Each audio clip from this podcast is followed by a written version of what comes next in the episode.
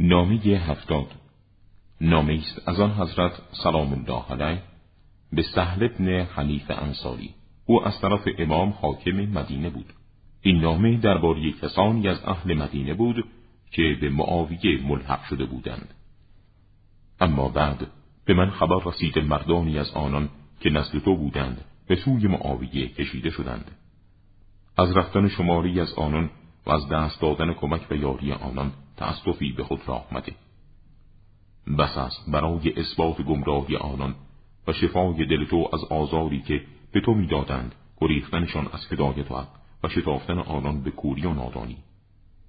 و جز این نیست که آن نابخردان اهل دنیا هستند و روی به آن دارند.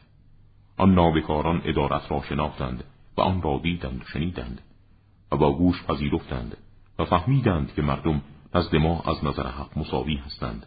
بنابراین به طمع جوی بیشتر از دیگران به سوی همجنس خود گریختند.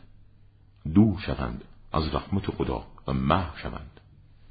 سوگند خدا آن کوردلان نه از ظلمی فرار کردند و نه به عدالتی رسیدند.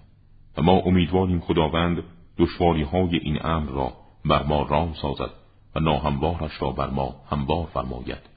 و سلام.